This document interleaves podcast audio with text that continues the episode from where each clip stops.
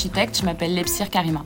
Et vous êtes architecte pour quel type de, de construction? J'ai travaillé en conduite de chantier sur des chantiers de grande envergure. j'ai construit, j'ai aidé à construire la Tour Alto à la Défense. J'ai travaillé sur la réhabilitation des Galeries Lafayette Champs-Élysées. Euh, dernièrement, j'ai travaillé pour une grosse réhabilitation. C'était l'ancien siège social du journal Le Monde, euh, qui aujourd'hui appartient à la BPI. Euh, donc voilà, c'est un peu des chantiers, on va dire, à plusieurs millions d'euros, avec une grosse responsabilité. Et moi, bon, à travers ça, j'ai pu constater beaucoup, beaucoup de gaspillage. C'est là où j'allais en venir. dans, dans votre travail, est-ce qu'il y a du sens Je parle de sens, notamment sur euh, les sujets euh, de développement durable? Est-ce que, est-ce qu'au quotidien, vous êtes en, prise avec euh, des solutions ou vous êtes plutôt confronté aux problèmes?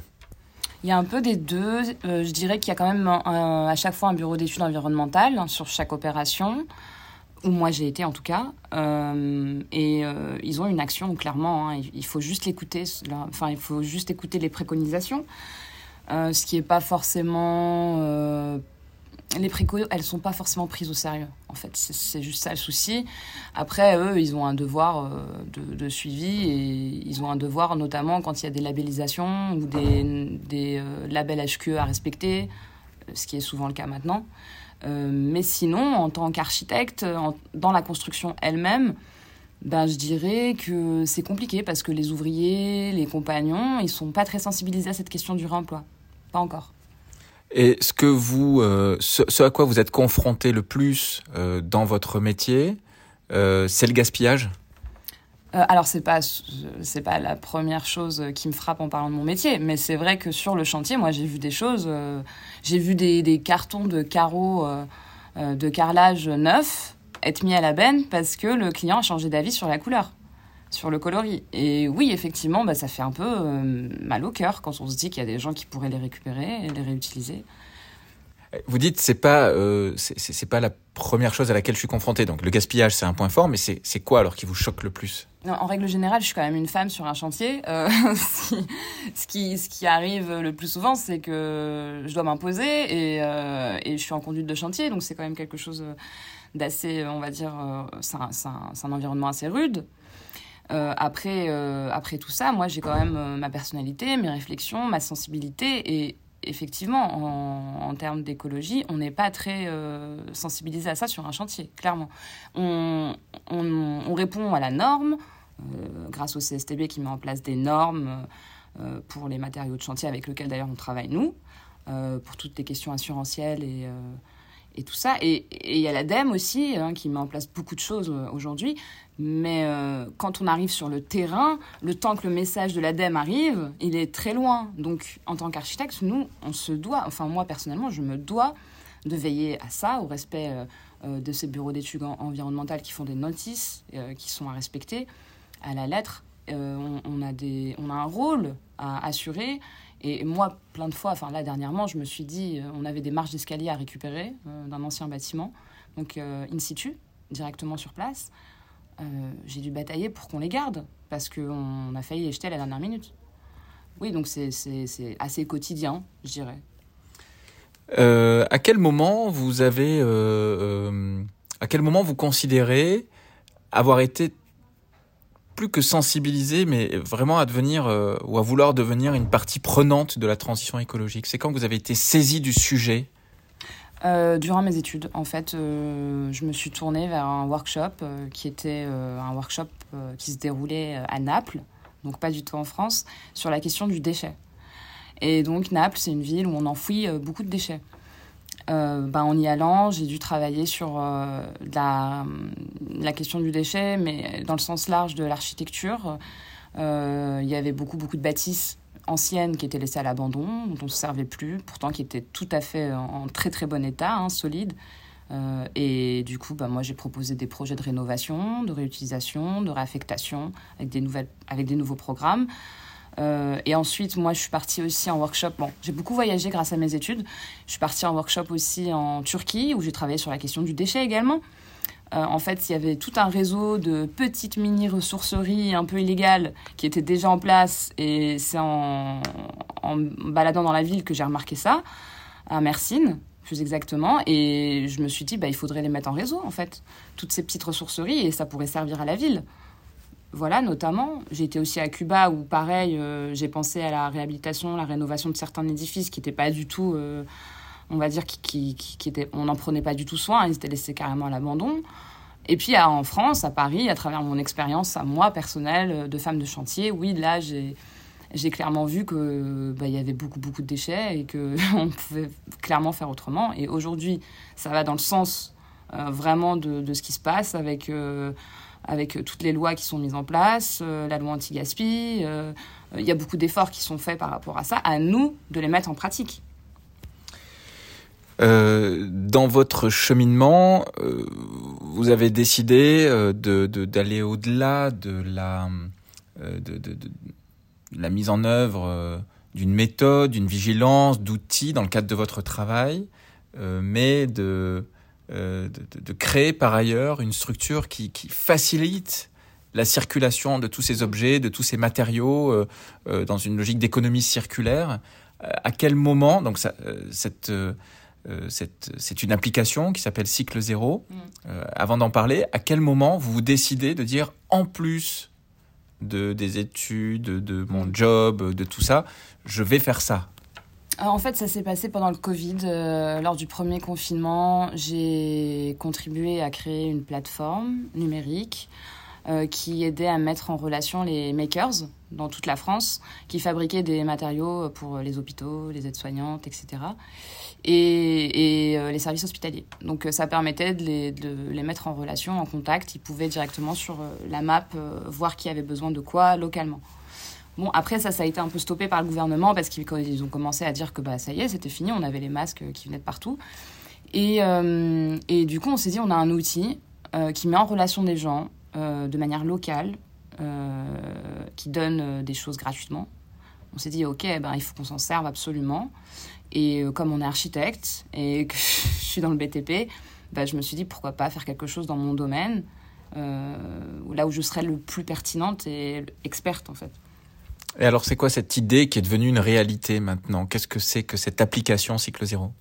Bah, Cycle Zéro, ça permet aux, personnes en fait euh, de tout bord, on va dire tout le monde, ça concerne absolument tout le monde, de la personne en HLM qui peut pas remplacer son lino parce qu'elle doit attendre deux ans d'avoir son lino par son bailleur eh ben, elle peut venir récupérer son lino directement sur l'application gratuitement. Donc ça lui fait faire des économies. Euh, elle peut payer peut-être un ouvrier pour poser son lino grâce à ces économies-là, ou elle peut euh, finir euh, boucler les fins de mois plus facilement. ça peut concerner la personne qui fait de l'horticulture, qui a une serre. là dernièrement, ça a été le cas, qui, a besoin de, porte-fenêtres pour, sa serre pour continuer à, faire son travail. Ça peut concerner euh, une famille qui a acheté euh, récemment une maison, euh, mais aujourd'hui les prix des matériaux sont tellement excessifs à cause de l'inflation que eux, bah, ils n'ont pas le temps de finir leur maison, ils peuvent pas, ils n'ont pas les moyens, donc ils vont sur cycle zéro récupérer du chauffage, plusieurs, plusieurs chauffages. Voilà, ça peut concerner plein, plein de types de personnes. Euh, et, euh, et l'entreprise, dans tout ça, bah, l'entreprise, elle, elle fait des économies, tout simplement. Parce qu'elle paye la benne, elle paye deux fois, elle paye à l'achat du matériau et elle paye à la fin de, l'utilisation, de la dépose du matériau, la benne. Donc elle, nous, on lui propose de payer moins cher, euh, d'être guidée et d'être sensibilisée à ça, à toutes les questions écologiques.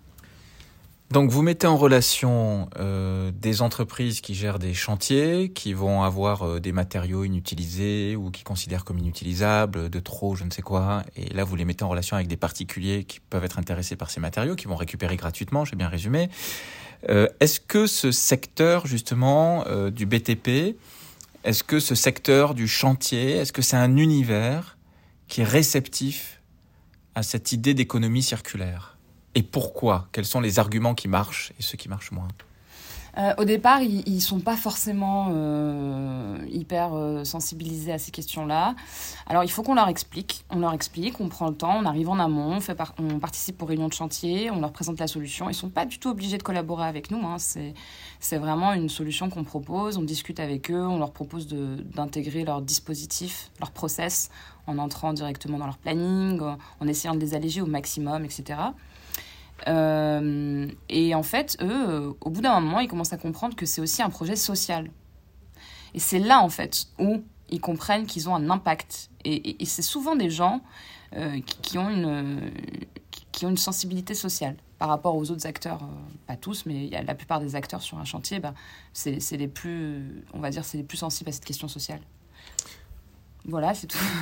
On, dit, on a opposé pendant un temps fin du monde, fin du mois. Euh, Finalement, là, avec euh, euh, cette cible, parce que c'est bien une cible pour vous euh, en tant que- que- que- qu'entreprise qui proposait ce, ce service, euh, la fin du mois, c'est un vrai sujet. Le social, ils sont sensibles à ça. Euh, et donc, ça veut dire que euh, l'enjeu euh, écologique, il englobe bien la dimension sociale. C'est par ça que vous les attrapez. C'est intéressant. Euh, en fait, c'est par ça que ça a commencé, on va dire. Parce que moi, étant une gamine euh, qui... Je suis un peu émue quand on parle de cette question-là, mais je suis une gamine issue des, quartiers, de logement social, etc. Bah, c'est une question qui m'a beaucoup, beaucoup euh, touchée quand j'étais gamine. On n'avait pas forcément les moyens, on faisait beaucoup, beaucoup de réemploi chez moi. Et voilà, c'est par ça, en fait. C'est Le manque crée parfois des belles choses. Et il faut vraiment... ben, faire passer ce message-là. C'est pas parce qu'on n'a pas ou qu'on a moins euh, financièrement que ça veut dire qu'on n'est pas euh, qu'on mérite pas euh, de se loger correctement, dignement, qu'on qu'on mérite pas d'avoir de, vraies fins de mois, pas des fins de mois horribles. Même maintenant, on peut parler de début de mois parce que maintenant il y a des gens en début de mois, ils ont plus rien sur leur compte en banque. Et, voilà, moi j'aurais adoré, ma maman, elle aurait adoré qu'on lui donne des matériaux. Et elle qui était hyper créative, qui récupérait tout, elle retapait tout à la maison, euh, sur son balcon, bah, elle aurait adoré avoir une solution comme cycle zéro. Donc ça va au-delà de la question environnementale. Pour moi, la question environnementale, est indissociable de la question sociale. Euh, en termes justement d'expérience, vous m'avez parlé du Covid et de l'application sur laquelle vous vous étiez mobilisé euh, pour mettre à disposition des matériaux pour les soignants, etc. Enfin, euh, en tout cas, euh, vous avez donné du temps pour, pour aider ceux qui étaient sur le front à ce moment-là. Euh, et, là, vous venez aussi de me parler de votre euh, euh, parcours de, de, de, de petite fille, puis sans doute adolescente, etc., dans cette, cet univers précaire, euh, euh, difficile. Euh, mais, tout de suite, vous m'avez dit, mais la lueur, elle peut venir aussi de là. C'est-à-dire, c'est aussi dans la difficulté qu'on trouve un, un moteur. Est-ce que, dans certains cas, contrairement aux idées reçues là aussi, la transition écologique, elle peut naître dans la difficulté, la bonne idée qui va venir se substituer à toutes les idées euh, des pouvoirs publics et je ne sais quoi, euh, elle peut venir de ce moment-là qui est si difficile. Ouais, moi je crois beaucoup en la, en la résilience. Euh, je pense que dans la difficulté, on peut créer des belles choses. Malgré que je souhaite pas euh, qu'il y ait des Covid tous les jours et je souhaite pas euh, qu'il y ait des gens qui soient dans des situations précaires. Mais c'est vrai que ça, ça pousse à la créativité et à la création.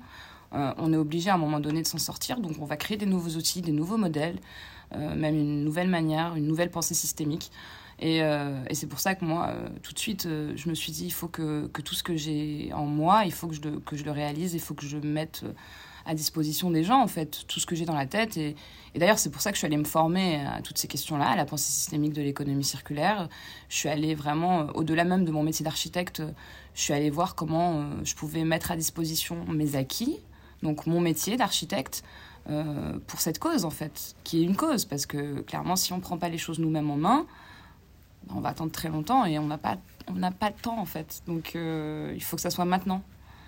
Et on, est, on a pris le parti pris de, de prendre le biais social parce que parce qu'on se dit que là, on aura un impact beaucoup plus grand. Et on pourra sensibiliser vraiment beaucoup, beaucoup de monde.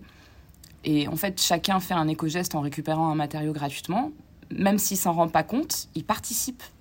Et ça, c'est notre but.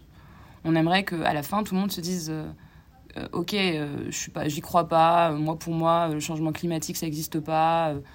tout va bien en France pour moi, parce que dans le monde ça va pas, mais en France ça va encore, même s'il y a énormément de, de, problèmes qu'on voit déjà climatiques. Mais s'il n'est pas alerté et s'il n'est pas alerte à ces questions-là, au moins il se dit bah en fait je peux agir. Je viens de récupérer quelque chose. j'ai fait des économies CO2. Grâce à moi, on a économisé euh, enfin, avec toute la communauté déjà qui a récupéré, on a économisé 14 000 kilos de CO2. C'est énorme. Et euh, si tout le monde pouvait être sensibilisé comme ça, on est un avantage, on croit en, on croit en, la récompense en fait. On, veut récompenser au lieu d'accuser et de montrer du doigt.